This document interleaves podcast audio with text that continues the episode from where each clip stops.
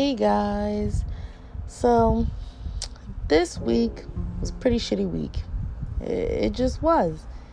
There was lots of things that happened in it and you know, none of them were necessarily bad to the point of me like crying or going into a deep depression, but like they were just shitty things that kept happening.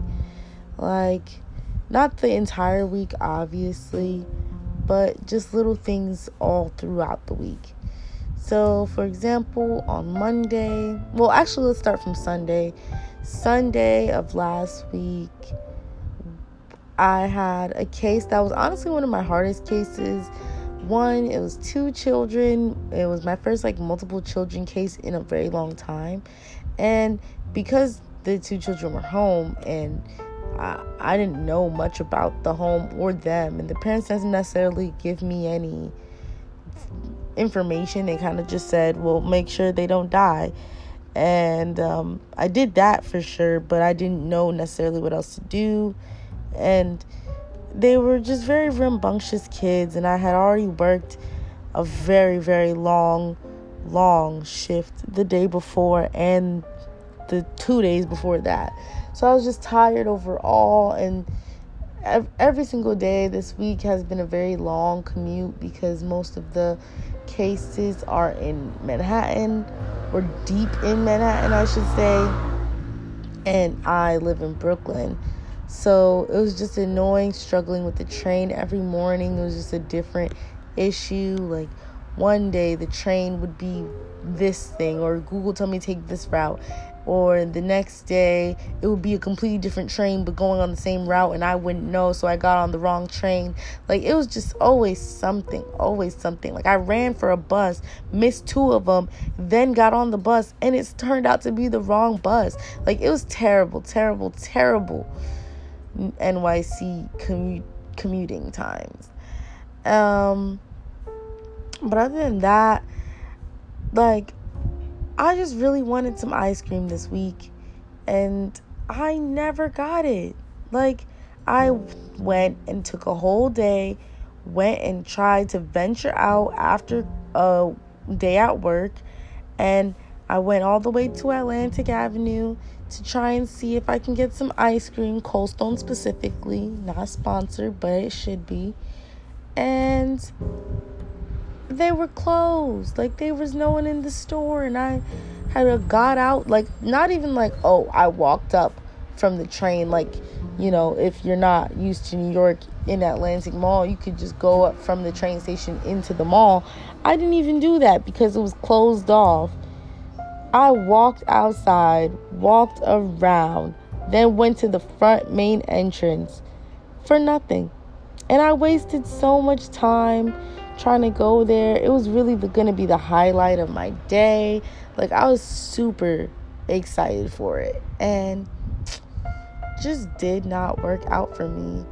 And then like towards the end of the week when work was finishing, one only re- like a really good thing about this week is I met this baby cuz it was like a part of my case and honestly man, I love that little girl. She was amazing and she's like a very small baby, like a real baby baby, not even one yet. And she's just perfect. She's very, you know, she wasn't calm at all, which is fine with me because I personally enjoy the crazy kids. I love when they get all wild and energetic because that means they take hard ass, long ass naps. And we we love naps. As a babysitter, naps are our pride and joy because that's the one time where I'm not running around chasing this child. And this one, even though she couldn't run, she swore she could. Always trying to get to the floor and do a bunch of craziness. But I loved her. She was so cute. And she was very happy, baby. She would smile at everything. It was so nice and easy to make her smile. She would eat all her food. Like, it was just a nice time. And also, she was like the cutest thing in the world. Like, Oh my goodness. Her mom really lucked out with that one. That baby is so beautiful. But that was really the only good thing that happened this week besides getting to see someone that I did want to see. And you know, hopefully I'll see him soon. But basically, towards the end of it, I had made plans. I had made plans and then I made backup plans just in case the first plans flopped. And then both of those plans flopped. So I was trying to make backup, backup plans. And as I was making those plans, it flopped as well. Like, just, it was just not a good, not a good time for me, man. Like, it was just not fun which is fine because obviously not every day is fun, not every week is fun, not every month is fun. It's just, you know, I'm allowed to be sad when it isn't. Sometimes you got to remind yourself that you're allowed to feel all your feelings, even if it's unwarranted, even if, you know, the solution is there, even if it's not a big deal. You're still allowed to feel all your feelings because if you weren't, then you wouldn't feel them. Simple. Not saying always act on them because actions based on irrational feelings usually turn out bad, but you can have them. And if you need time, take it. But that was just a brief intro to this podcast just because I wanted to get off my mind. I've been angry all week. Not necessarily angry, I should change that. I've been frustrated about a lot of different things all week and I didn't feel like complaining to my friends about it because one, they were all very small, and then two, they just I don't know. I don't I'm not the one to complain. I'm usually the one people complain to, and I feel weird. Like if I'm a therapist, I'm not gonna go to my client and tell them, "Well, shit, I've been having a bad week too. Here, let me tell you my business." Like no. So I just wanted to come here and generally speak on it, and honestly, I feel a little better now that I've gotten it out and I've spoken on how I actually feel and acknowledged it and just faced it, I feel like I can move on properly. I can I feel like I've properly released at least some of my frustrations and that's a good start at least. But yeah, this is just a different type of intro today.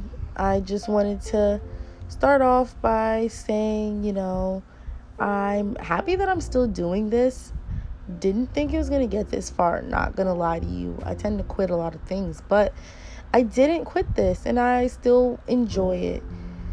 I don't know if I'm going to start making it a three segment situation. Depends on just how much I want to talk about that week. But more or less, I kind of just think about stuff throughout the day or while I'm on the train when I can't really talk to anyone.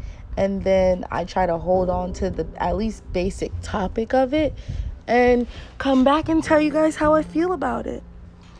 So that's what I'm going to do today because two things that have been on my mind a lot lately are expectations and trauma and like how trauma, you know, relates to expectations and how expectations come from previous trauma, how expectations can cause trauma, just like how they're connected and how they're separate. So, you know, we're going to dive deeper into that. Hopefully, I can just speak my mind. Maybe you'll get some advice from what I say. If not, then boom, you just heard me speak. And honestly, that's a gift in itself. Um, yeah, so I'm excited to get started and be literally right back.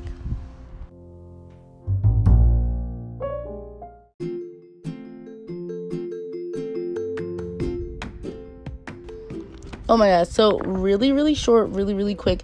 I just learned that you can send voice messages on here. And honestly, I was thinking about a way like how I could get, you know, the viewers, the listeners, the whatevers to send in questions or just like if they have a response to something that I've spoken about before, maybe I can make that into like a segment, like a beginner segment of like previously on K Elizabeth, you know, these are the thoughts from you guys and just oh my gosh, that's so cool. I definitely cannot wait to play around with that.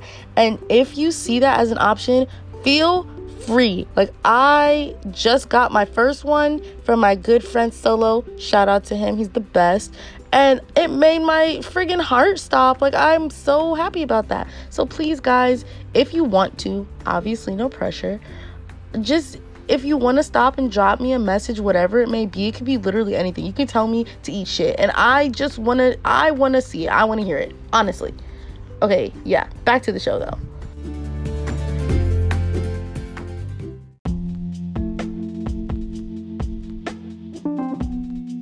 So, first we're to start with expectations. Um expectations have always been something that everyone has them even when they say they don't, they still do. Like everyone has, or from my knowledge, matter of fact, let me just change that whole thing together. I'm talking about me here. Personally, and from my experience, people tend to have a idea of how they would want something to go. Like for example, if you plan something for your birthday, you're gonna have a general idea of how you would want the day or night to go. You have a either a time schedule or a time frame or even if it's not a timed thing, just like you want this event to happen. You want this component to be applied to that day, that situation, whatever. So those are expectations. You have expectations of everything, of school, of how your life will turn out, of, you know, events, of TV shows, everything. Everyone has expectations of everything. They could be low, they could be high. They just are things that you would maybe expect. Obviously, not that they're not things that you always want to happen, or at times like it's not always things that you don't even think that they may happen. It's just something that you would want. But they are expectations. And we put them on ourselves, we put them on people, we put them on things, we put them on everything. So, just in case somebody's like, oh, you know, I don't really have expectations for anything, I just let life be. No, you don't. That's like kind of impossible. If you do, then that means you just don't think about anything that you do or anything that you want to want to do. Like, that's kind of it's not that doesn't seem like the best life, but hey, if it's working for you, do you. Uh but specifically, I guess I want to dive deeper into expectations that we put on people. Like for example, I'll probably end up using this example a lot, spouses or like partners or relationships in general. Like for romantic relationships, so many people put either very high expectations or very like I want you to read my mind type of expectations. Like oh my gosh why would he not text me at this time telling me that he went home? And even though you didn't necessarily tell him to you expect them to. Like you you just do. And it happens to all of us. It happens to the best of us. Oh like I would have expected you to want to go out for a for Valentine's Day or something like that.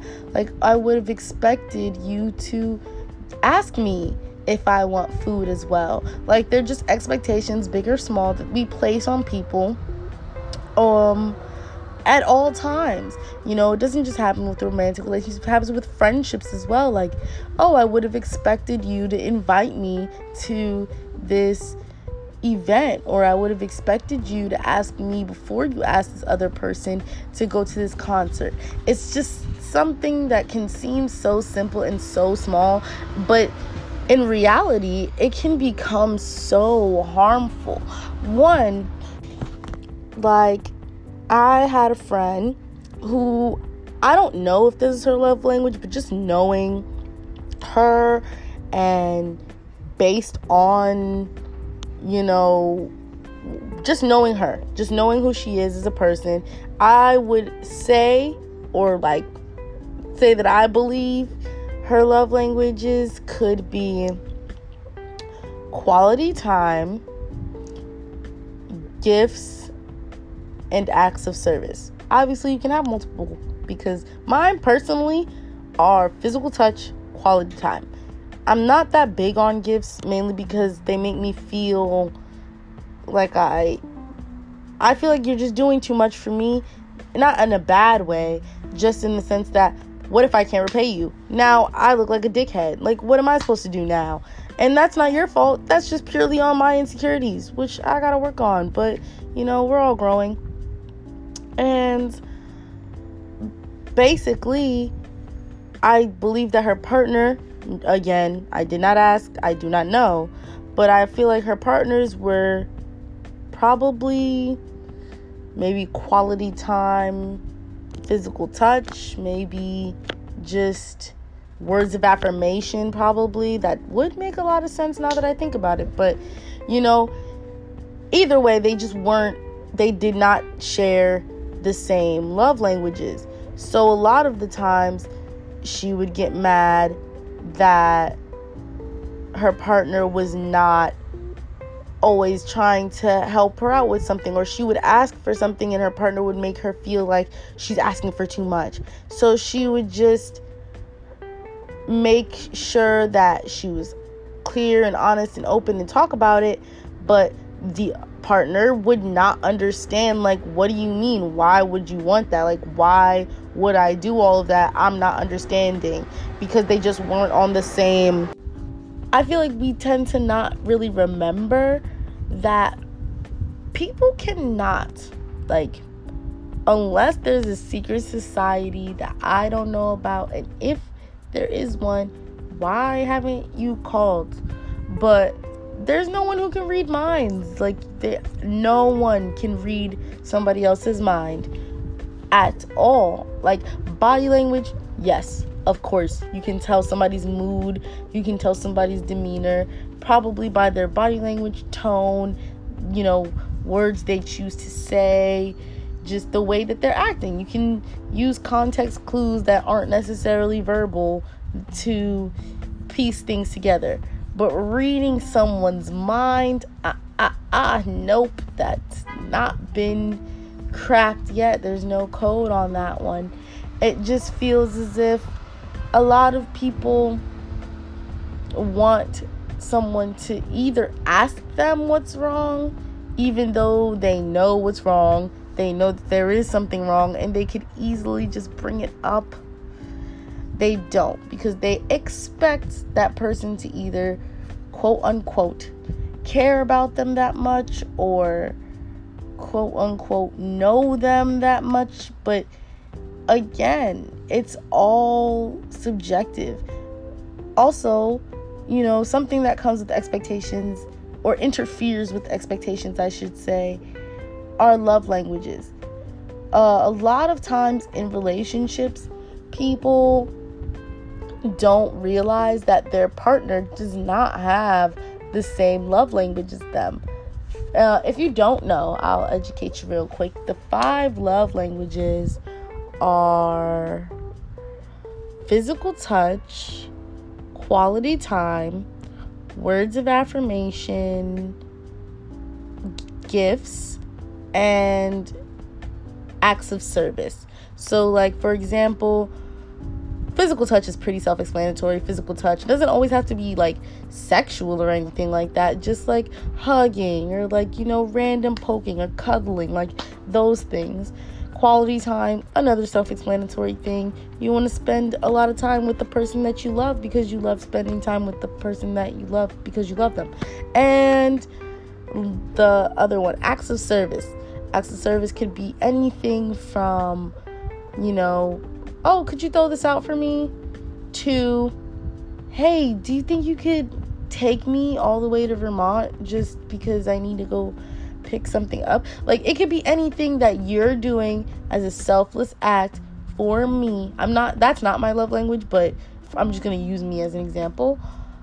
I, anything that you're doing for me out of the kindness of your heart simply because you know that I would appreciate it. I would enjoy that. It would convenience me. Just something that you're doing for me out of love. Um, there's uh, words of affirmation, also self explanatory, just always reaffirming your partner, reassuring them that you love them, reassuring them that, you know, everything's okay, or even just little compliments like, damn, babe, you got it going on. Like something that'll help brighten their day, lift their mood, something that they can just play in the back of their head all day, like, wow, my babe thinks I'm hot, which means I'm popping and that's gonna get me through. Those are something. And then the last one would be gifts. Another one self-explanatory. You give someone gifts and or tokens of your appreciation. They could be handmade they could be bought they could be expensive they could be cheap they could be a burger from mcdonald's. It does not matter. It just needs to be something that i see that you've put thought in to give to me because you love me. Simple as that. And a lot of times people's love languages don't necessarily match up. And it's not an issue because if that was the case, then most relationships wouldn't work. A lot of people have different interests in certain things based on certain things. It's ridiculous to think that your partner would automatically share the same love language as you just because they're dating you. And a lot of times it's a conversation that people don't necessarily have due to lack of knowledge about it or just oh never came up never thought about it things of that nature. Like it just could be anything really. And um, i feel like one thing that happens pretty often is that the mix match will be evident to one and not the other or one person will just completely not understand why this person isn't understanding why they're upset or why they would have expected something like that. Like, it's just people tend to forget that people are different. If you like something, for example, mindset, they weren't on the same level in that sense.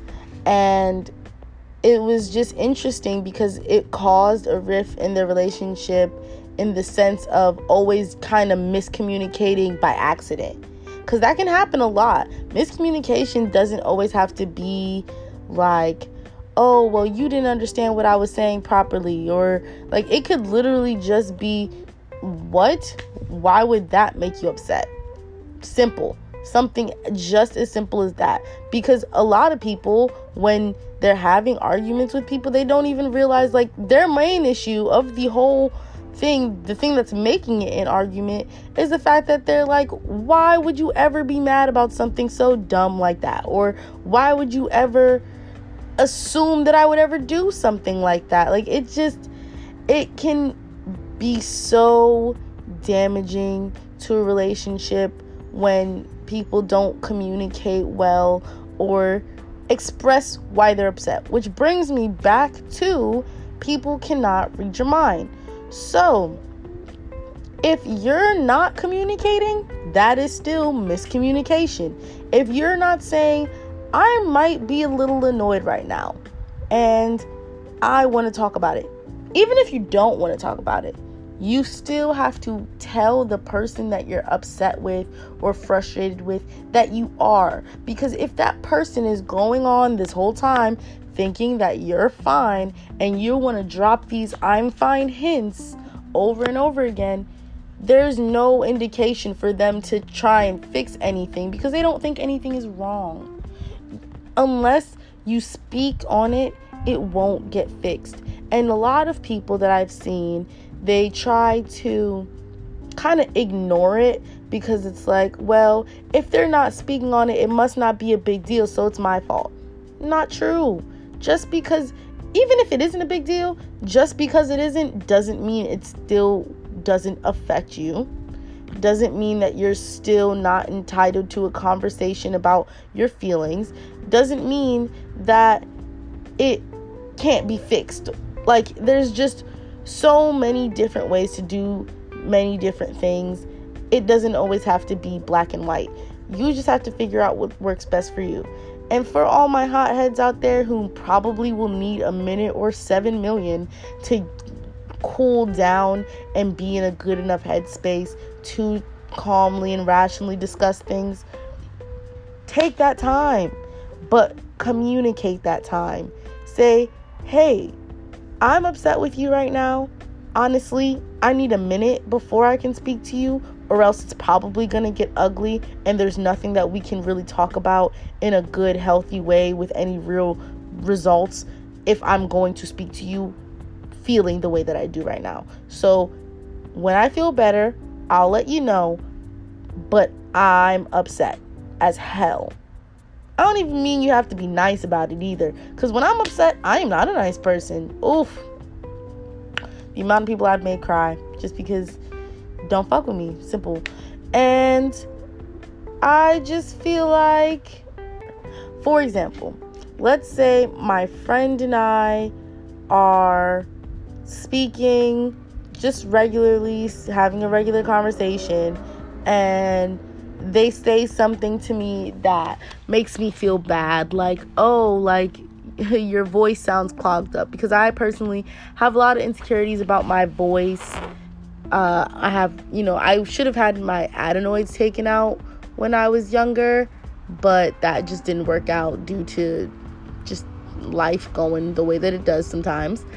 And i sometimes or a lot of the time, I can sound really nasal and it can almost sound like I'm sick, which is another reason why I put off this podcast for so long. But it just, I've always been self conscious about my voice in videos, posting things, taking pictures. I just don't like my breathing. I don't like my voice. It's just a thing. So if somebody were to like bring something up about it that I, you know, didn't appreciate or made me feel a way, you know, at that very moment, I'm probably not going to bring it up, mainly because personally, I tend to second guess my feelings a lot, which is a problem, but I, you know, I do. I'm like, well, it's not a real issue because one, I just don't necessarily believe that any of my issues are real issues because I'm not dying in the street somewhere. But that's just me kind of downplaying my emotions, which is also bad. Don't downplay emotions. I'm a hypocrite, but I'm working on it, and you should too. Can't be too much of a hypocrite if you're working on it, I guess. Um, but yeah, like let's say they said something about my voice and I just didn't really take to it. If I sit there and I go, you know, I'll move on. Next thing you know, I I didn't say anything, so we roast. Roasting is a part of black culture, period. And they come, we in a roast session, we're talking, we're chopping it up, and then they say it again. It's gonna hurt. It's gonna feel terrible. I'm not gonna like it. That's just how life goes. I guess. Like you I'm not gonna want to talk to you. My demeanor's gonna change.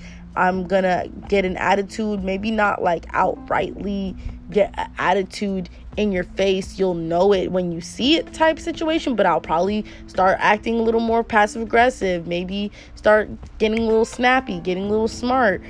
You'll tell something is definitely not the way that it was before you said it, but you won't really know what happened. You'll just realize that I changed. And because I never said anything the first time, now you don't understand what's going on. You just see that I've changed. Then you have to think about the fact that because I didn't say anything the first time, they're getting upset because it seems as if I'm getting upset for zero reason. Nothing. For me personally, nothing gets me more upset than nonsense. If you get upset at me for no reason at all, I'm upset at you now for being a dumbass. Like, I don't understand what, if there's no reason, then why would you make yourself, why would you put yourself in a bad situation or bad mood for no reason? It just doesn't make any sense to me. And not making sense is nonsense, and I don't tolerate that. So, if this person thinks that you just caught an attitude with them for zero reason, then that's going to cause an issue. Now that person's mad. Now you're upset because why are you mad? You're the one who hurt me. They don't know that. Like, knowledge is terrible, and I'll stand by that fact, but it is also powerful. You still need knowledge of some things to understand how things work. If I don't know that it's an issue, it'll stay an issue and it'll fester into a bigger issue. And every time they think about it or say something about it, like that's the thing. I saw another post the other day where it was like I told my mom something she had said to me back when I was 16 and she was shocked in disbelief and she was like I can't believe I said that. I don't even remember it because the person who is hurt is the one who usually remembers what the person who hurt them said. I'm not thinking about it. One, because I'm probably angry. I'm not remembering most of what I'm about to say. Two, it just it when it when something hurts you, you remember it. When something doesn't, it's not necessarily going to stick in your brain. So, if a person says something and it hurts you, it's probably going to replay in your brain. So, if your spouse hurts you, then it's probably going to keep going. And no matter what, even if an inkling of something reminds you of that situation, you're going to start to feel away subconsciously because that's what your body does when it's angry. It feels away and it shows that and it expresses that. That's why a lot of people label, you know, getting angry for small, quote unquote, small things, anger issues. No, you're just a human being and you feel your emotions. Like, that doesn't mean anger issues don't exist. That doesn't mean that people with anger issues are invalid. But you just have to feel your emotions. It's not fun to feel them. Nobody wants to be angry.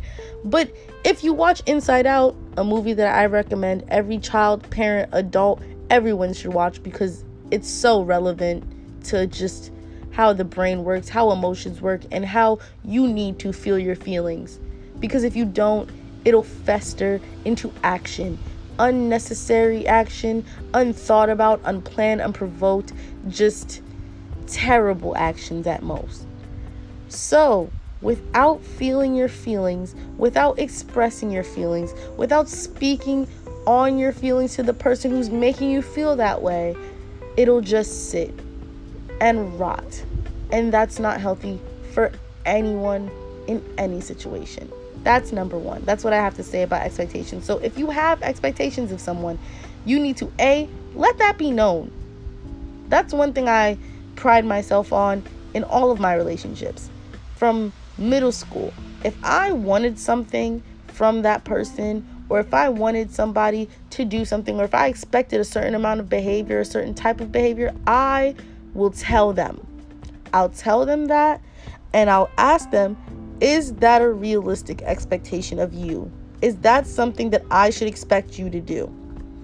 Sometimes it's yes, sometimes it's no, sometimes it's no, but because I know you're expecting me to, I will. Because you let me know what you're expecting me to do. So now that I know it and I'm willing to do it, I'll just do it.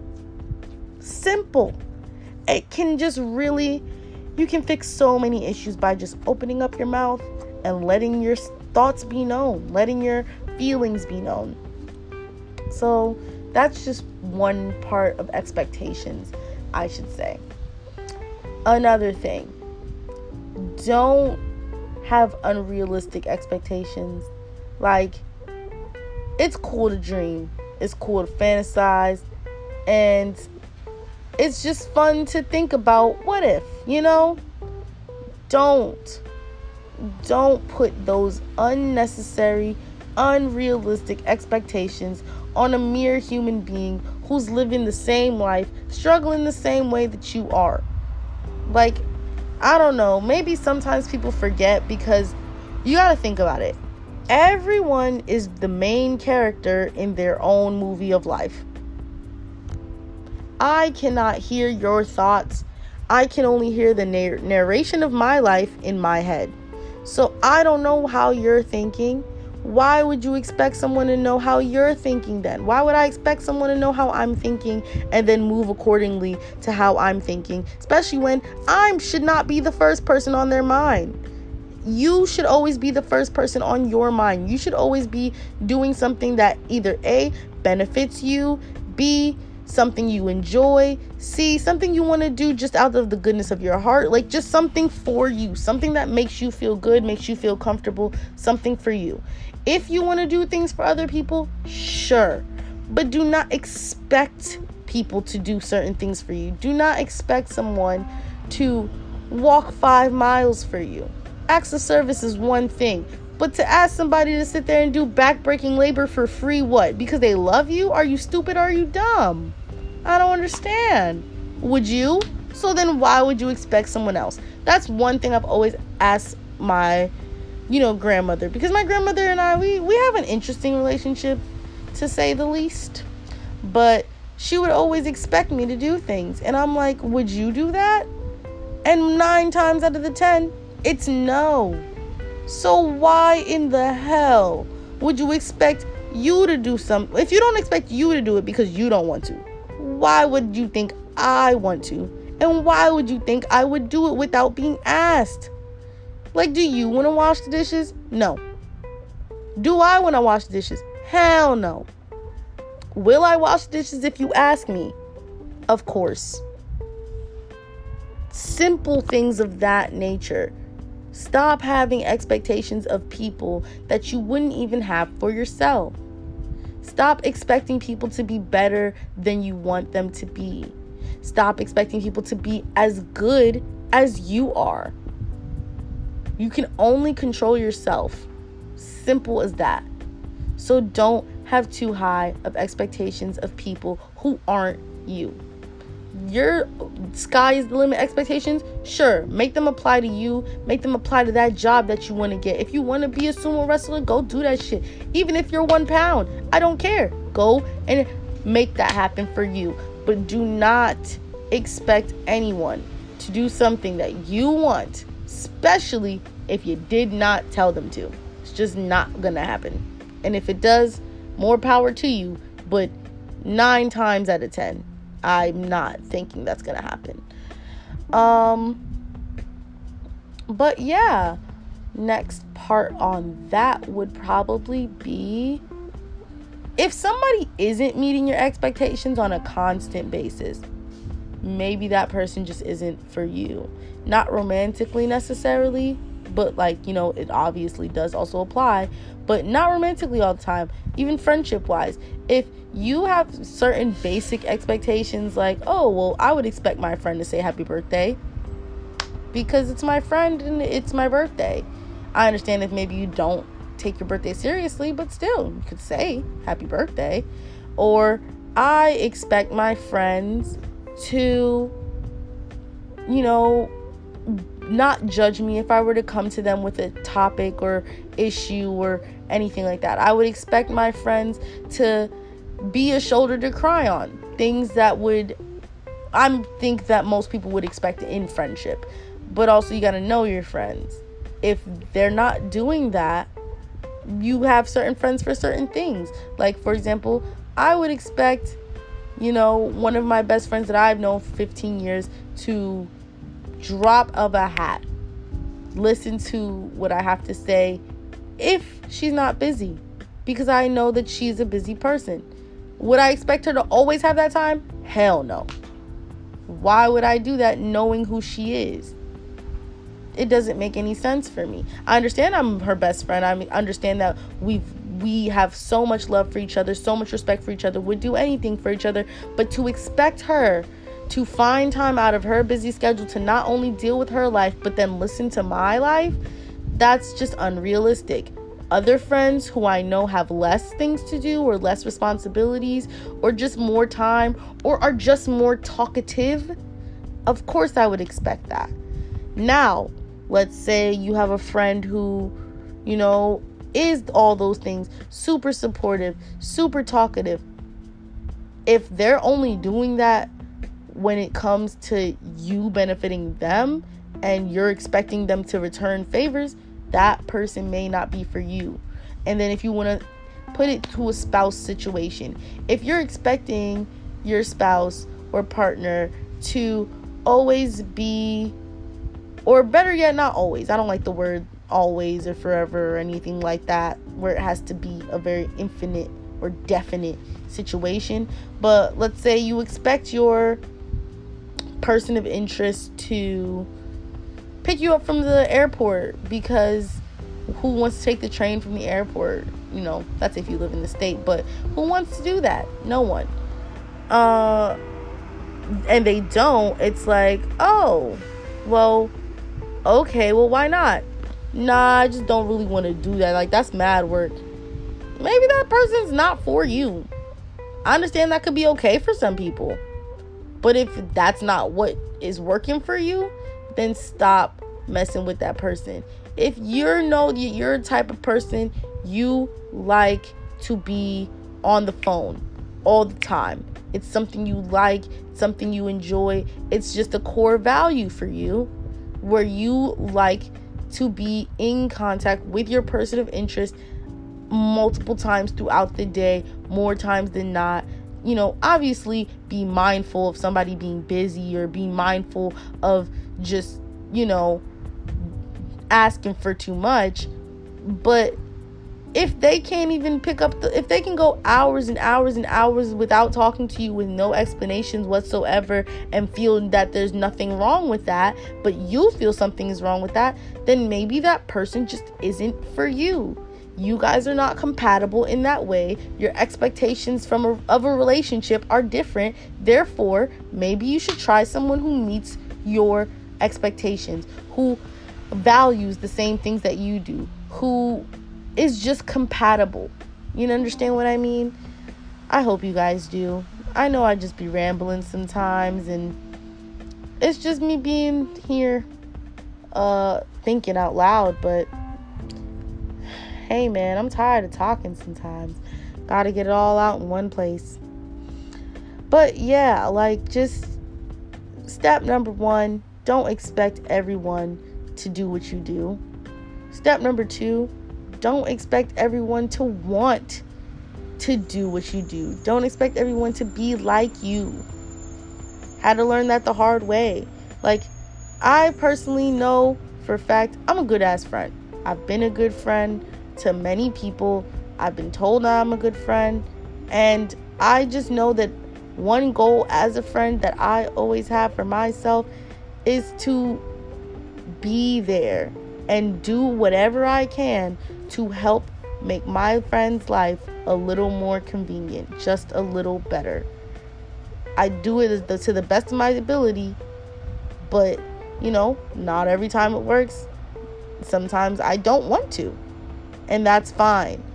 But if fuck, I honestly don't know where I was going with that one, but you know, I'm pretty sure there was a lesson in there somewhere. Anyway, basically, you know, don't expect the best from everyone. Don't do that. Oh, yes. Oh, I'm so sorry. Backtracking. I remember what I was saying. I had to learn the hard way that not everyone will do exactly what you do for them. Like, I remember a specific time I used to have a best friend in middle school, and like, I loved that girl. I she used to come to my house every single day and like you know i don't want to spread her business but her home life wasn't always the best and I would always try to be there for her. I would always make sure that just in case of anything, I got her. If she needs to leave the house in the middle of the night, she can come here to sleep. I didn't want my friends to ever feel like they were in a hopeless situation where they could never turn anywhere. Like, I want to always be the person that somebody can at least turn to. Obviously, I can't ensure that every time, but to the best of my ability. When I know I can, I will. So that's basically what I was for her. She ended up basically living with me for a really long time, honestly. Like she would always be at my house, if not every day, every other day. And you know, my mom, she's such a gracious woman. I don't know how she deals with me because I'm a very like giving person. I like to just invite everyone over. I want to just be I don't know, a home to everybody and she just grins and bears it. Really, props to you. Shout out to you, mom, because I am terrible. Like, if the person doesn't know that they're doing something wrong, they will never do what they need to do to correct it. There will never be anything to work on because of the fact that they don't know anything is wrong. So, no matter what, even if you don't say it right away, say it don't say, well, it's too late now. No, because when people do that, you're not. I actually made a tweet about it this week. Like, move, not speaking on something or avoiding the topic is not moving on. Moving on is getting through it. The same way you move on from high school, you move on from college, you move on from kindergarten, you get through it. You can't just oh, well, we won't talk about it. I'll move on. No. Take your time. It's not going anywhere. Time is really it's fleeting, yes, but I promise you you aren't going to die if you take a couple minutes to think about it. You're not going to die in that moment. And more times than not, you feel worse when you harbor bad feelings because now it's just sitting there pent up and you're just thinking about it and you're getting mad over and over again. That's never good for anyone in any situation. Constantly keeping in your anger, keeping in your emotions, not speaking on your feelings, it just will never be something that's healthy for people. It's never going to be something that, you know, helps a situation. It should it shouldn't always be, you know, and obviously I do not mean speak on your trauma at all times, which is what I'm going to dive more into in the next segment, but it's more so to say that like let me try and use an example. I feel like I feel better explaining things with examples and analogies. But yes, so I did that for this girl, and she, like, after years of being friends and whatnot, moral of the story is she ended up stealing my phone out my house. Now, the details of which aren't necessarily important because the end result was really what it was and it was a uh, to my knowledge a theft because I never really got a story for why it happened or how it happened and I never got the phone back. So it was a theft. She caught a Zoe. My L, move on. But you know, I I realized that push comes to shove. Well, push did come to shove and she didn't show me the same decency or respect that I had for her. And, you know, it was terrible. I felt used, I felt betrayed, I cried because not only was I losing a phone, felt hurt, I was now losing a friend who I've had had for multiple years, had told all my secrets to, done everything with, and it was very unexpected. And you know, breakups are hard, but losing a friend is ridiculous. It it makes you feel like who are you going to speak to now? Like who is the per- what if something happens, what am I going to say now? And to who? Exactly. Disgusting. So, you know, I went through the period of grief and all that stuff and now I'm fine because I'm older and I've I went through my emotions. I let it all out. I spoke on it and I'm better now, but you know,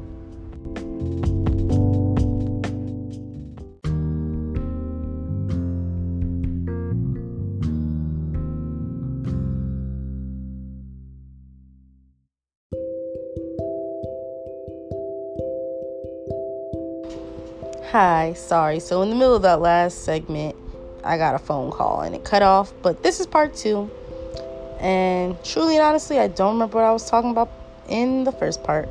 So, I basically just feel like you just can't expect people to do things. Oh, and you know, I want to speak about how trauma, as I and submerge into that, I feel like trauma can put low expectations about certain things in people's heads. So, for example, um, a lot of people that I know have said on multiple occasions that they do not think that they'll ever get into a relationship of any sort simply because of a past relationship or like you know not having much success with their relationships in the past. Like for example like a friend of mine told me that they don't they try their best not to get attached to people because of the simple fact that when they've been attached to others in the past, they felt like they just leave.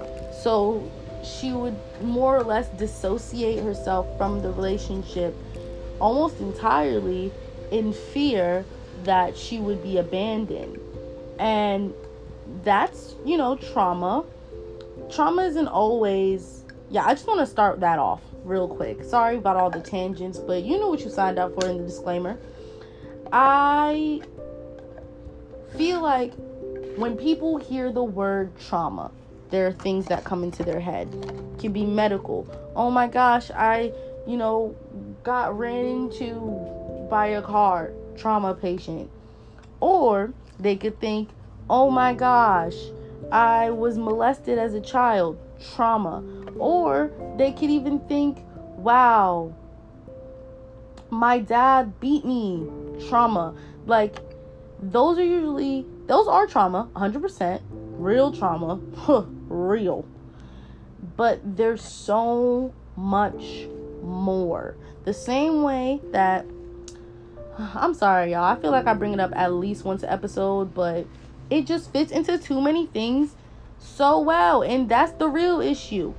But racism, racism can be something as minuscule as laughing at a racist meme. Why is that funny? Because they're black? That's racist. I'm not saying that you are necessarily a flat out rednecked, you know, all lives matter, hillbilly, you know, lynching racist. But that was a racist thing to do. That was racist. Simple. And um I just feel like a lot of the time people will downplay their trauma because it's not one of the heavy hitter headliner type traumas where they weren't, you know, abused or sexually molested or put into a very traumatizingly obvious situation. Like they weren't locked in a closet by their mom. So, of course, my trauma of my dad not being around isn't real. So many people have that happen to them. So, it can't be traumatic since so many people have it. Anything can be traumatic. You can have PTSD from anything. Not, well, I'm sorry, that's a misspeaking. Not anything, but if it's something that has affected you in a serious way, and you know, sometimes the best way to figure out if something is traumatic, if when you think about it, you feel bad, or you may not even remember it sometimes. Like, you may just be thinking, like, oh, shoot, I kind of forgot that when I was younger, my aunt punched me in my face because I said I was gay. Whoopsie. Like, you, that's something. And it's very real and it's very traumatic. And because it had nothing to do with, you know, a federal crime, it wasn't.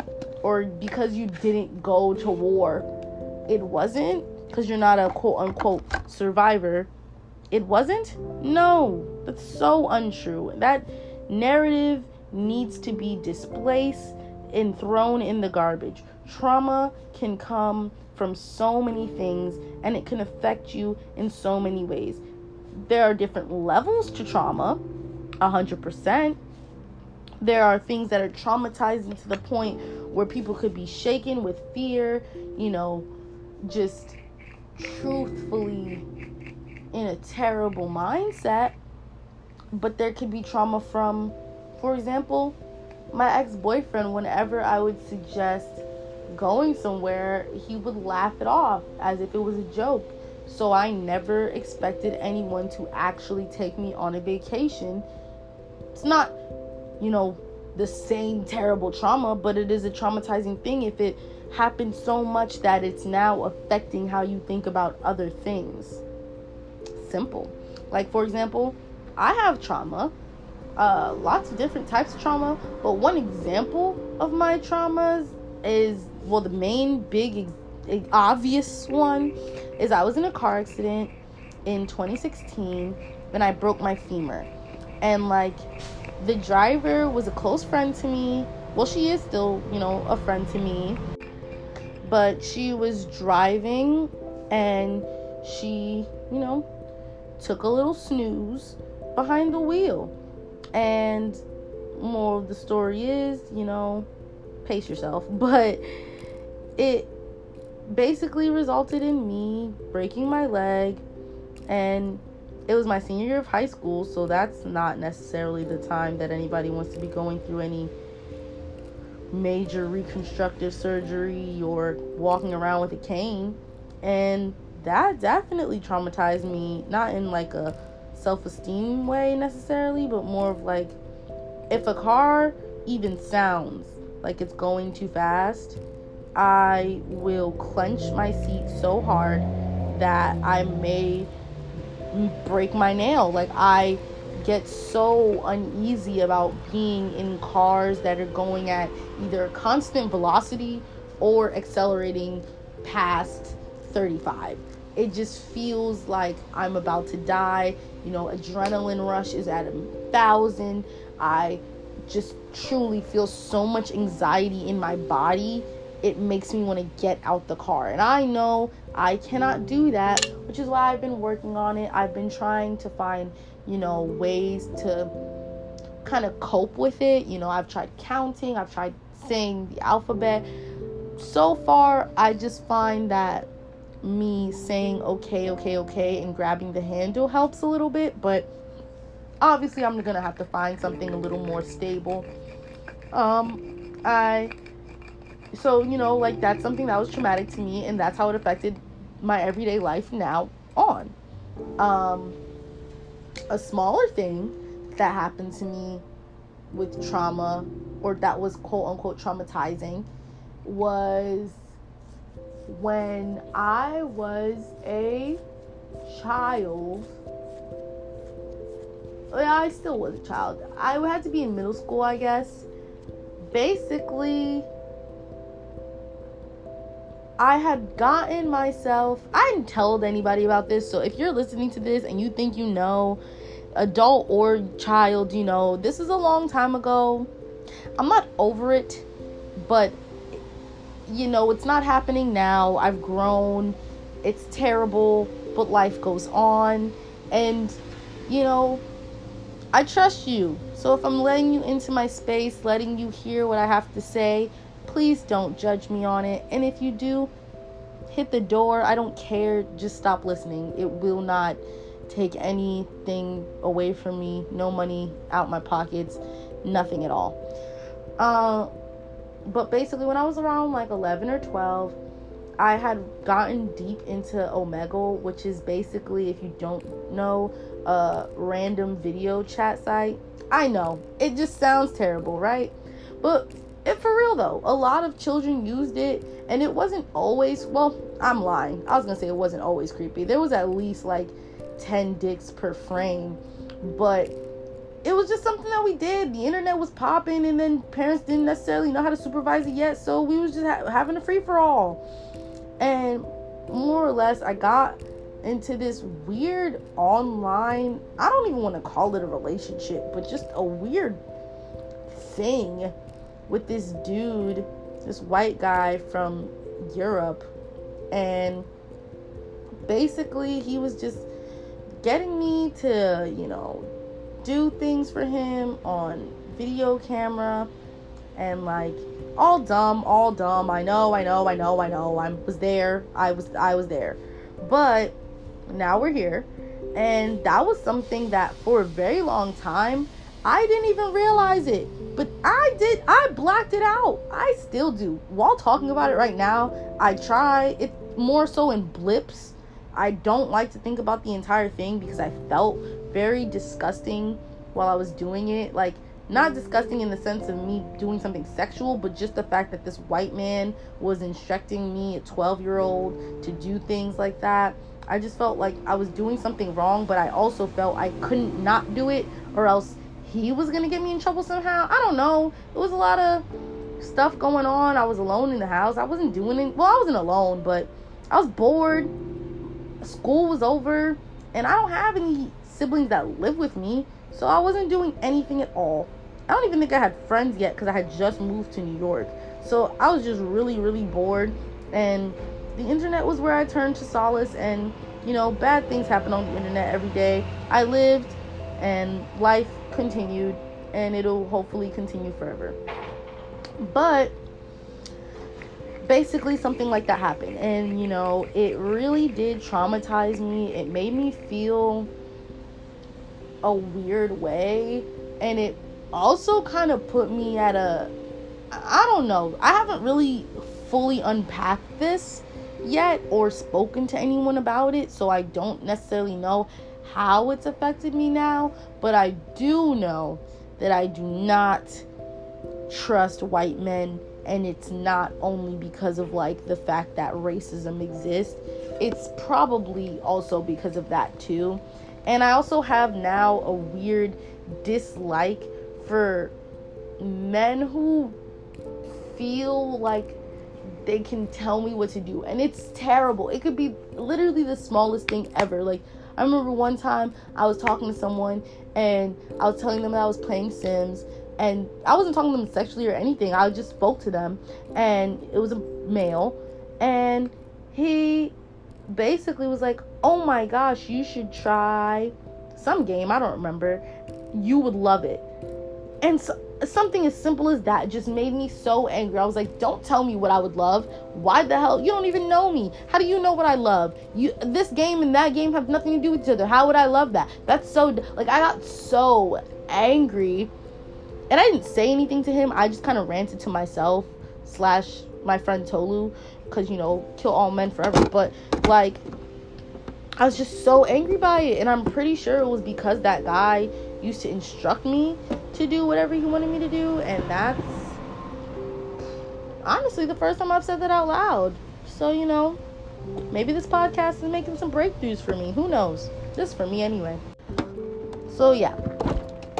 Um, like trauma could be anything and the way that it affects expectations. So, for example, I did not really have I wouldn't say I didn't have the best relationship with my dad, but I do know the relationship that I had with him in my head was not accurate to the one that I had with him in person.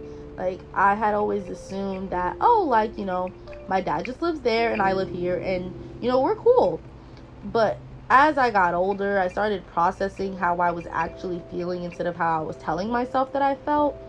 And I you know, realized that I had put a lot of low expectations on my father and quite frankly men because of that. Like I had been like, well, you know, he did the bare minimum, so I'm okay with that. And I now know growing up that it's not okay to do the bare minimum. Like I understand that's the least you could do and I guess I'd be okay if you don't necessarily owe me anything or like you know we're not in any type of relationship for you to just be doing the bare minimum but like i realize i missed out on a lot of opportunities because of the fact that i only had the bare minimum of a relationship with you know not the bare minimum. I'm lying. There could be you know what? You see what i was just about to do to myself? It was the bare minimum. There has been worse done to other people, but it does not take away from the fact that I also had a not so great experience. I was basically about to um I was basically about to discredit what I was to say when it came to my trauma of that of, you know, the relationship of my dad not being what it should have been.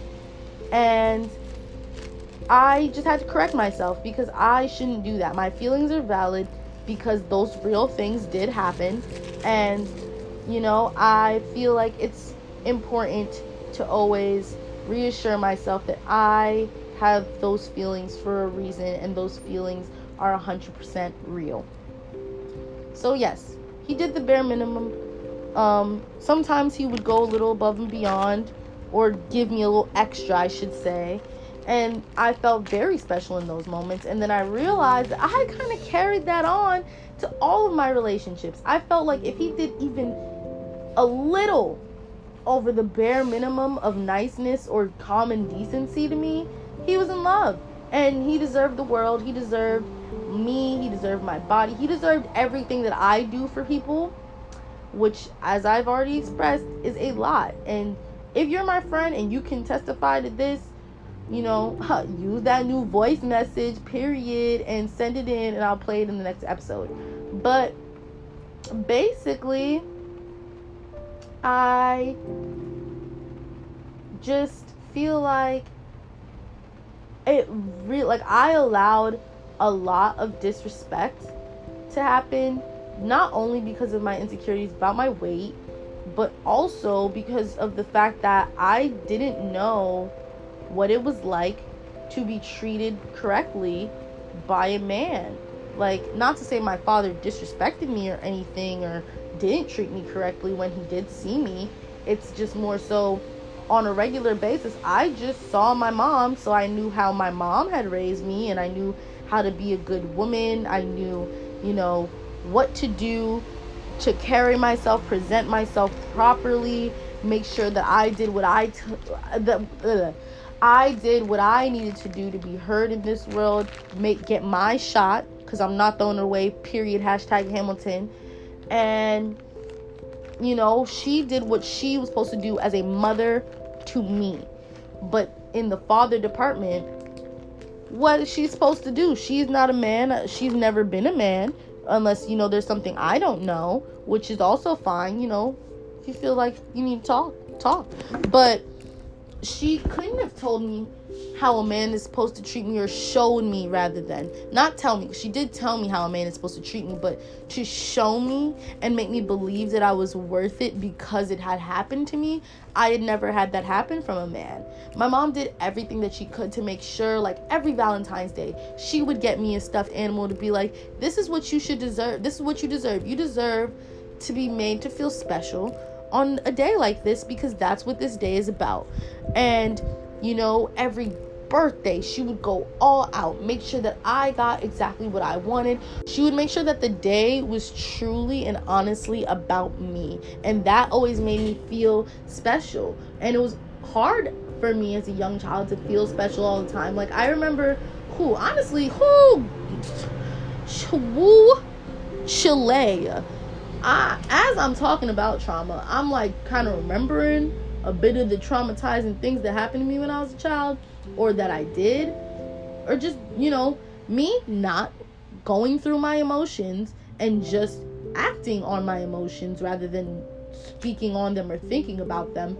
You know, for one time, there was a daddy daughter dance that my school was hosting, and I ripped up the application and then started burning my baby photos. And it was because I felt, you know, like one, I felt angry because I was like, how the fuck would they give me this knowing I don't have a dad? And then like everyone else was going with their dad and like, you know, you know, it's still a typical back school in York, so not everyone had their father with them, but like people who did had their father and they were having a grand old time and I did not want to go. Like I did, but I wanted to go with my father. Like my mom was like, "Why'd you do that? You could have asked your uncle." By the way, the uncle she's gonna ask me to ask. I'm sorry, this is just a quick tangent. I promise you, I'm gonna get back. This man, after spending two months with him in quarantine, I I love him even more than I already did. Like he's just a so like a simple man with a kind soul, wonderful heart, very just he's a man of few words, but his heart shines so bright he doesn't need to speak. Like he's just so amazing. Like honestly, if I I feel like if we would have grown up in either closer proximity or you know just I don't know, probably just closer proximity. I'm not gonna hold you. We he would have been, you know, a really good father figure to have. Not to say that he wasn't, because he was. He was a very important man in my life, and he made sure that, you know, he spoke to me and took me places. Like he used to take me to the oh man, wow, really thinking about it. He used to take me to the fair every single year, and he used to just have little outings with me and just make sure that I knew that I was loved and just try to make me feel as special as possible. But I was like, well, he's my he's my uncle. Of course he's going to make me feel that way. And I guess it just never translated. But my mom basically asked me to go with him. Like she was like, "Oh, you could have went with your uncle. He would have easily taken you. He would have been so happy to take you." And I just was so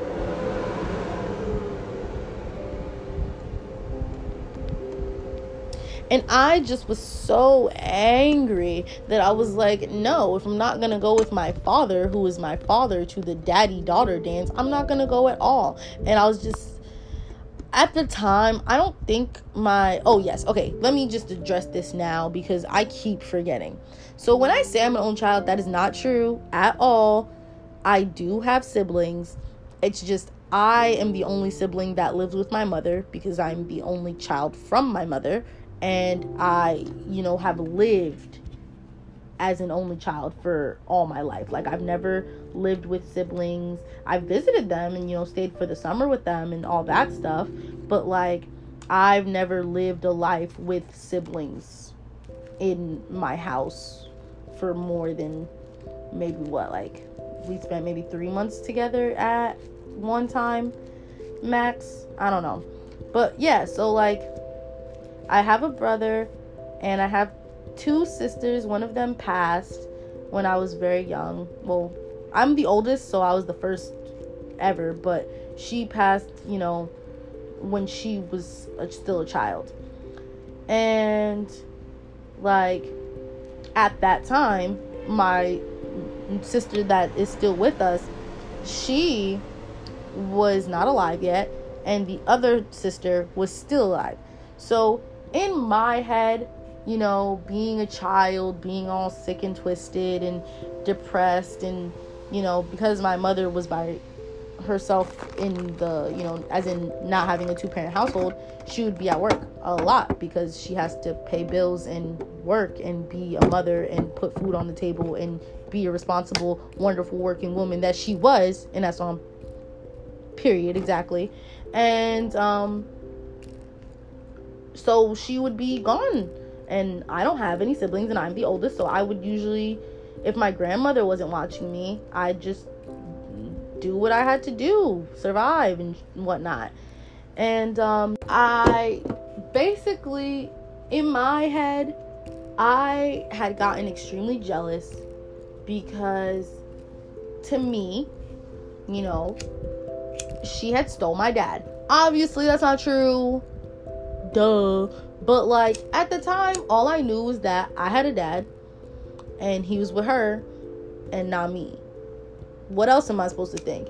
So I thought she stole my dad.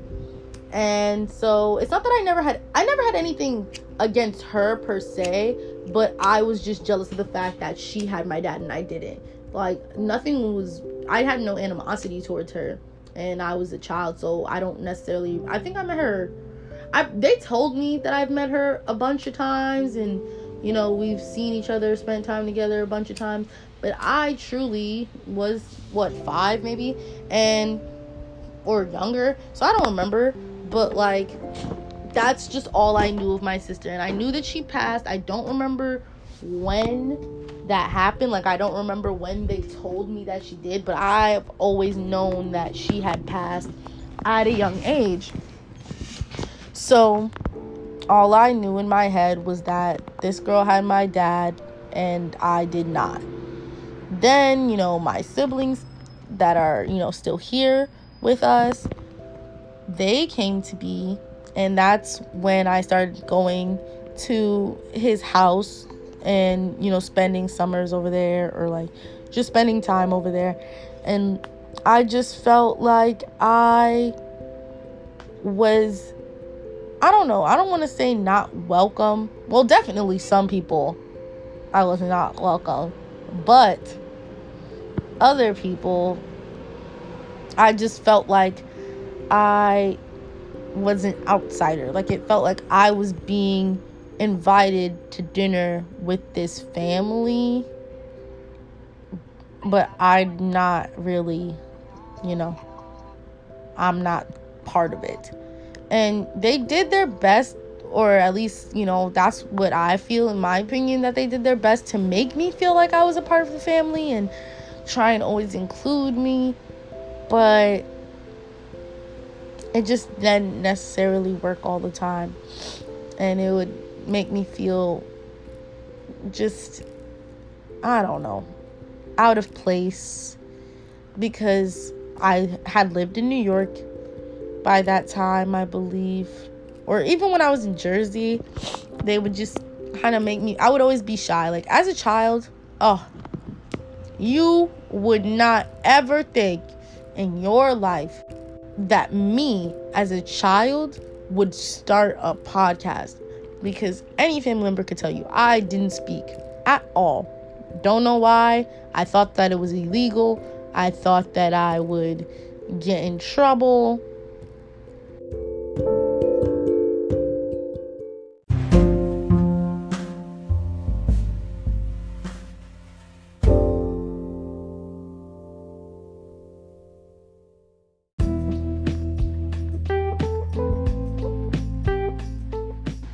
My apologies. This episode is just all over the place. I don't know why. People just keep calling me. And it's late, so I don't know why. But regardless, what I was saying before was that no one made me feel that I couldn't speak. I just personally was very shy and you know, spending all my time either with my mom or by myself I just didn't feel the need to speak when I could just think. It didn't seem that big of a deal. And I just also just didn't like to ask people to do anything for me. Like I just was very shy to the back to myself, almost like a doormat. But, you know, here I am years later. And um but yeah, like I just always felt like an outsider and because of that, I always expected to feel like an outsider. Like I always expected that in any situation that I would be in, I would most likely end up being an outsider. I would always just be pretty just confused on why I was being treated in that way.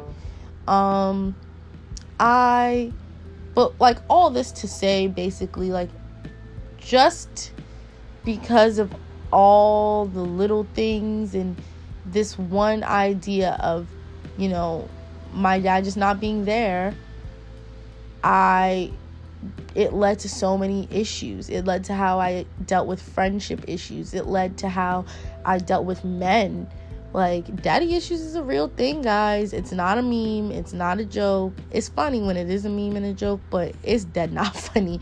Like, it's it's bad. I just remember, wow, like at the time, I real life thought I was doing something. I thought I was out here looking like a, a grown woman making all these big decisions. Like, yeah, I'm smart. Yeah, yeah, I do the, yeah, you know what I mean? Like, I thought I was really out here sitting here doing something.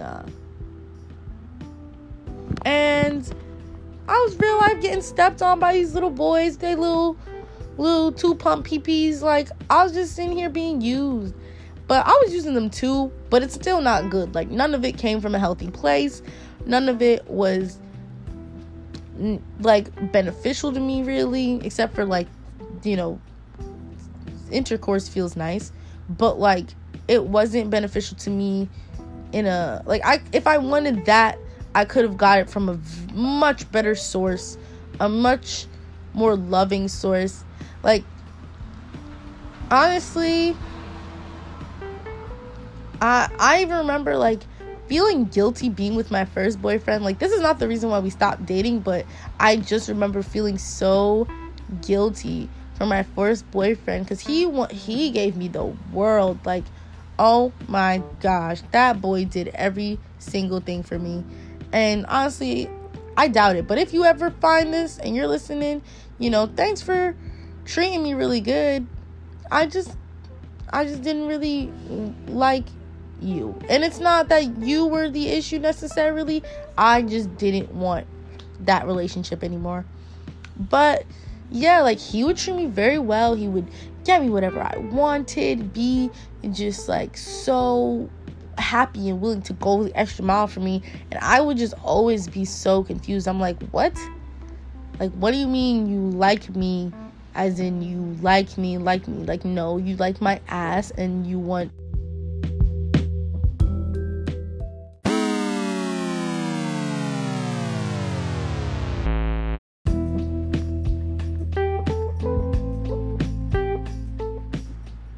I just sincerely want to apologize in case I don't fix this because I am going to try and fix this. Like, just letting this be known.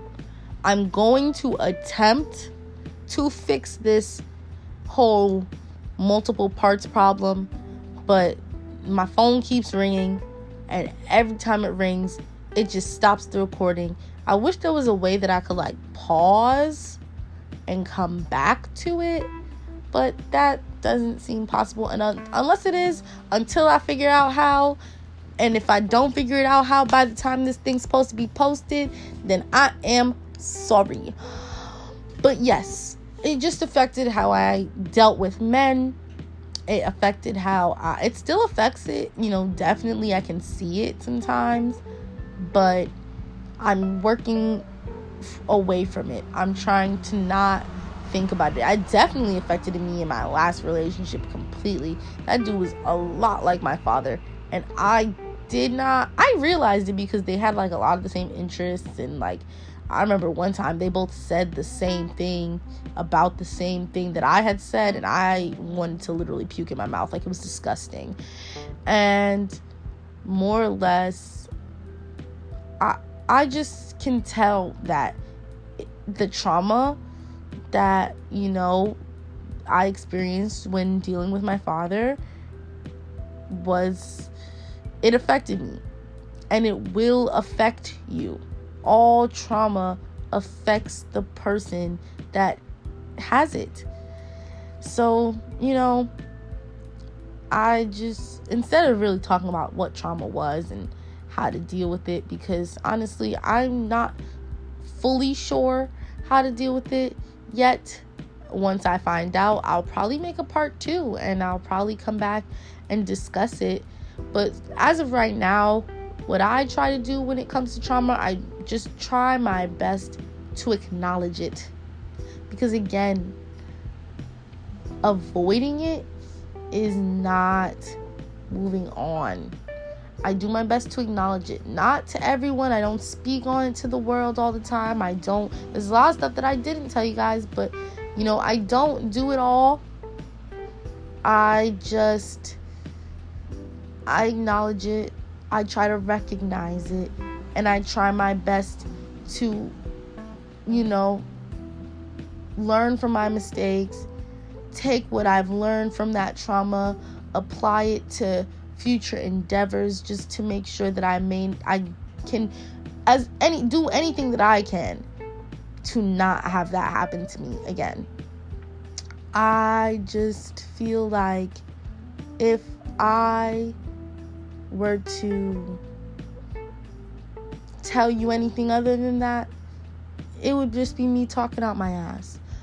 You know, I really did start this episode thinking that I was going to just talk about trauma and how oh wait well i still do need to talk about how expectations and trauma go hand in hand but i ended up spilling the beans about myself and truly that was the goal with this podcast for me to just start talking out loud because i think a lot and you know if i'm the only one here i don't necessarily speak out loud to myself so and but there are times where i feel like saying something out loud does help. Like even if I'm alone, saying it out loud makes it real, makes me have to face it, makes it the honest truth, makes me just, it almost makes it physical in a sense. It makes the words physical, it makes the sentence physical, it just makes it. It just makes it a real thing that I have to now see, I have to now acknowledge, and I know exists. And other than that, I just, you know.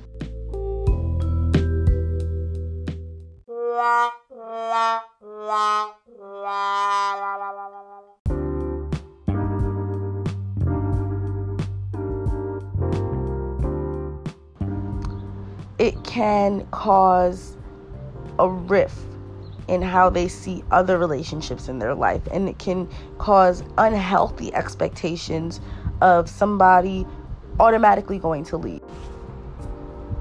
I was gonna try and fix it, but I tried and it did not work. So, I'm just gonna try my best to wrap up the trauma part and speak on the two. So, at the end of the last one, I believe I was speaking about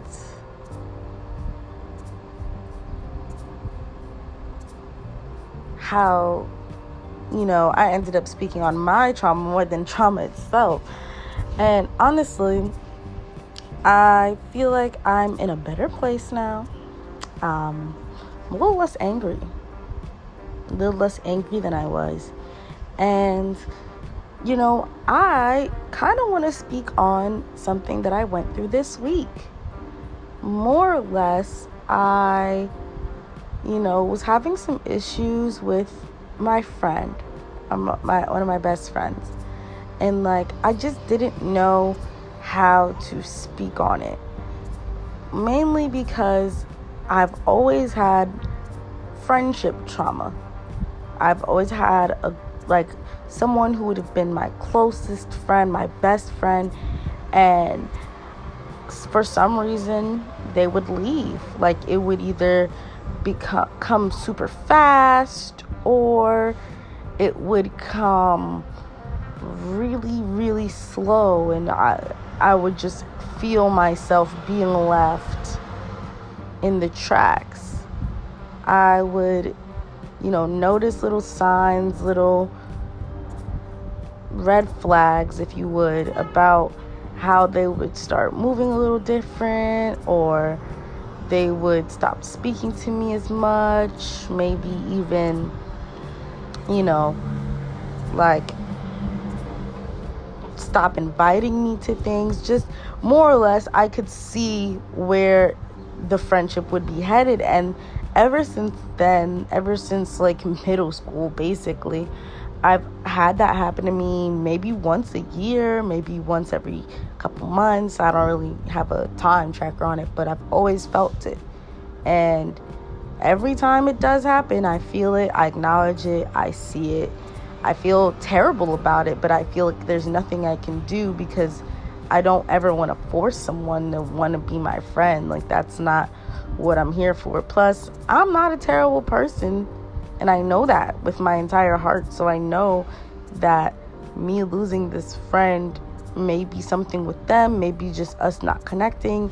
But I know it's not that I've, you know, been terrible to them or I've done something terrible to them. And even though that has happened before, I have been the reason for the um, either end of a friendship or um, I've hurt a friend I've always done my best to try and, you know, fix it or even if I don't fix it or it just gets fixed naturally, I'll try my best to acknowledge the wrongdoing that I did and apologize for it the best way that I can. You know, I just feel like taking responsibility for my actions is step one of any type of situation. Any fixing of any relationship has to come with taking responsibility for your actions. And, you know, that trauma has kind of applied to how I react to friendship issues now. It can feel a little scary when things don't go necessarily right, especially when it's me feeling away and I don't know how to address it because I don't ever want to feel like I'm pushing someone away. But I know that I could be feeling crazy about whatever it is that I'm feeling. And I just, you know, it just takes it's a really bad roller coaster that my mind goes through when I'm trying to figure out how I actually feel, especially when it comes to platonic relationships. And, you know, I was going through something like that this week. It's all worked out now, and like we spoke, and discussed and we realized we weren't communicating the way that we should have been. But, you know, like, we're good now. And it makes me feel better. My week was kind of terrible. Not terrible, I'm not going to lie. It was not terrible. But my week wasn't as good as I would have liked it to be. But it feels better now that things have been resolved and I don't have that icky feeling deep down in my body anymore because I know that I have the security of a relationship. I feel like security is something that also gets affected by trauma a lot. Insecurity has nothing necessarily to do with how you feel with about yourself all the time. Like it could just be the fact that you aren't sure how you fit into something or you're not sure if this person feels the way that they say based on their actions, based on their body language, based on just the words that they say or choose to say to you and it's like that can make you feel icky inside. That can make you feel like you're doing something wrong. It can make you feel like you're in a high school classroom and you just said the wrong answer so confidently with your arm up. Like it can make you feel terrible. And when people are in trauma, are used to relationships that are insecure or, you know, unsure about what's going on in their partner's head. Like, I specifically remember one of my friends who told me she didn't like to be attached to people, and I'm like, because she was like, they'd always leave. So before they leave, I won't even get attached. And I would say, wow, like that's not good at all.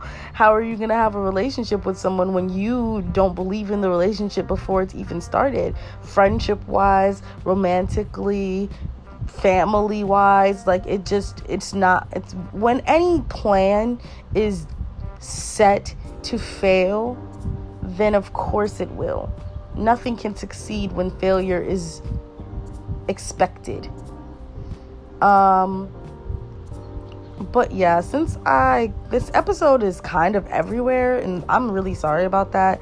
It was just a lot of technical difficulties, but you know, hopefully I didn't repeat too much or hopefully things make sense.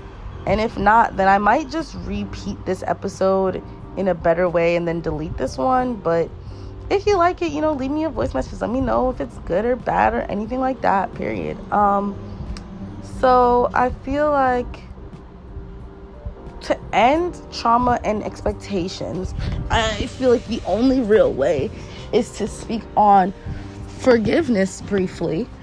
Um, I feel like forgiveness is one thing I've always, you know, thought of in detail because I personally do not believe that you need to forgive everyone. I don't believe that you need forgiveness to move on. I feel like maybe you can forgive yourself for allowing yourself to be in a situation. Because a lot of the times like for example if a boyfriend cheats on us or even if a friend takes advantage of us we are like how could i be so stupid? How could i you know allow myself to be in a situation where i could get hurt like this? And that's not your fault. You have no obligation to someone else. You have no responsibility over someone else's wrongdoings. You should always go into each relationship like a blank slate. I've always believed that. Not to say don't, you know, notice red flags or um obvious terrible behavior or maybe even patterns of behavior, but always go into a new situation. Each person you ever meet should be a blank slate. And I believe that, you know, just because someone in the past has done something wrong to you and it's taking a little while for you to get over the thing that was done to you doesn't mean that forgiving them will either A, make you move on any faster, or B, do necessarily anything physically to you to allow you to move on. Like it forgiveness is something that you can choose to give to whoever you want to, but personally, I haven't forgiven a lot of people for the things that they've done. Do I think about them and dwell on it and carry that anger in my heart? Of course not. Of course not. I've moved on in my own way. I've forgiven myself for, you know, either allowing myself in the situation, allowing myself to be used, allowing myself to go back. I've had to forgive myself for um seeing wrong things and uh, continuing to stay. I forgiven myself for you know not thinking of myself, not putting myself first as I know that I should. I've done that multiple times. And if you would like to forgive someone, for example,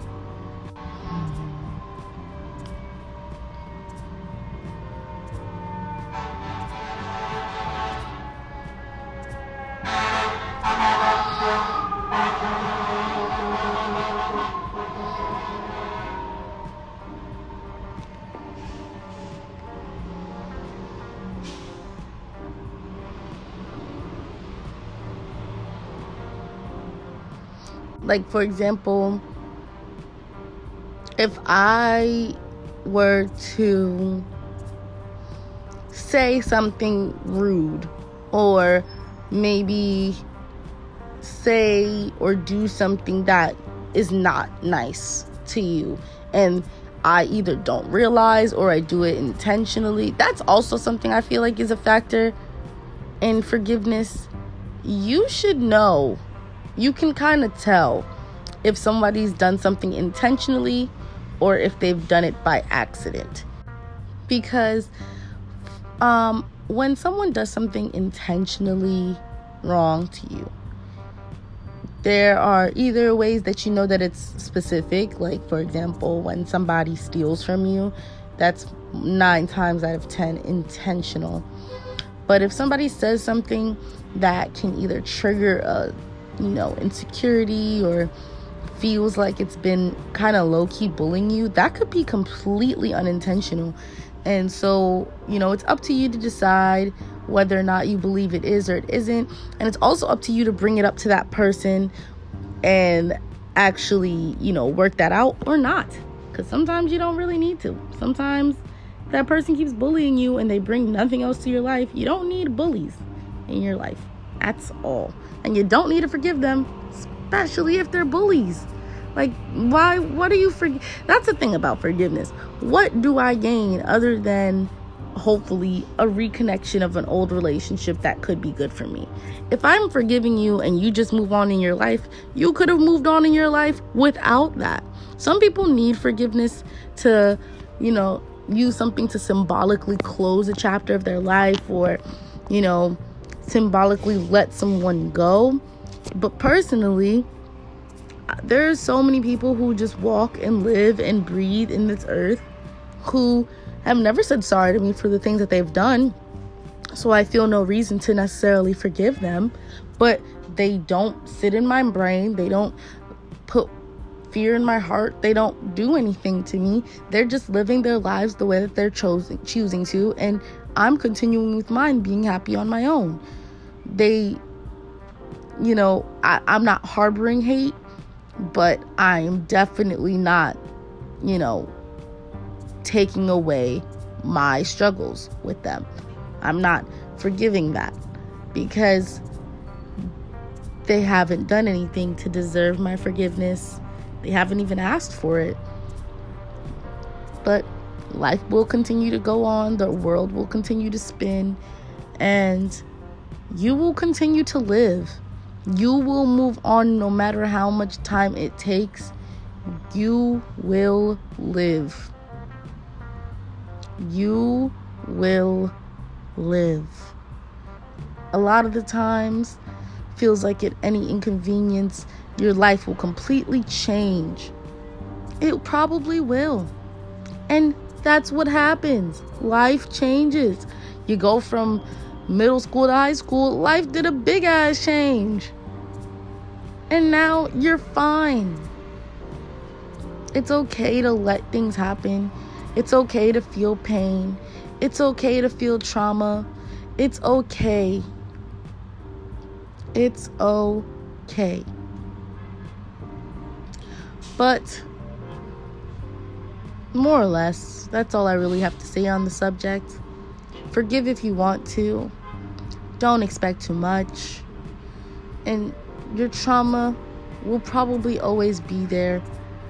So acknowledge it, see it, know it, become one with it. Because it's not going to go away, but you will have to live with it. Learn, adapt, and grow. Always should be the driving force of your life to learn, adapt, and grow. It's what makes us humans, it's what makes us different. It's just what makes us who we are. It's what evolving is. It's learning, adapting, and growing. And that's what I think we should all work on this week. So, yay! Uh, and again, sorry about this episode. It is so just choppy. This disgusting, you know? Ugh, bad Kristen. But next week will be better. And if you have any topics at all that you want me to speak on or like touch on, or even if you're having like a specific issue that you want advice for, I'll keep it as vague as possible and I'll speak to it. Just, you know, leave me a voice message or whatever. But all right. Bye.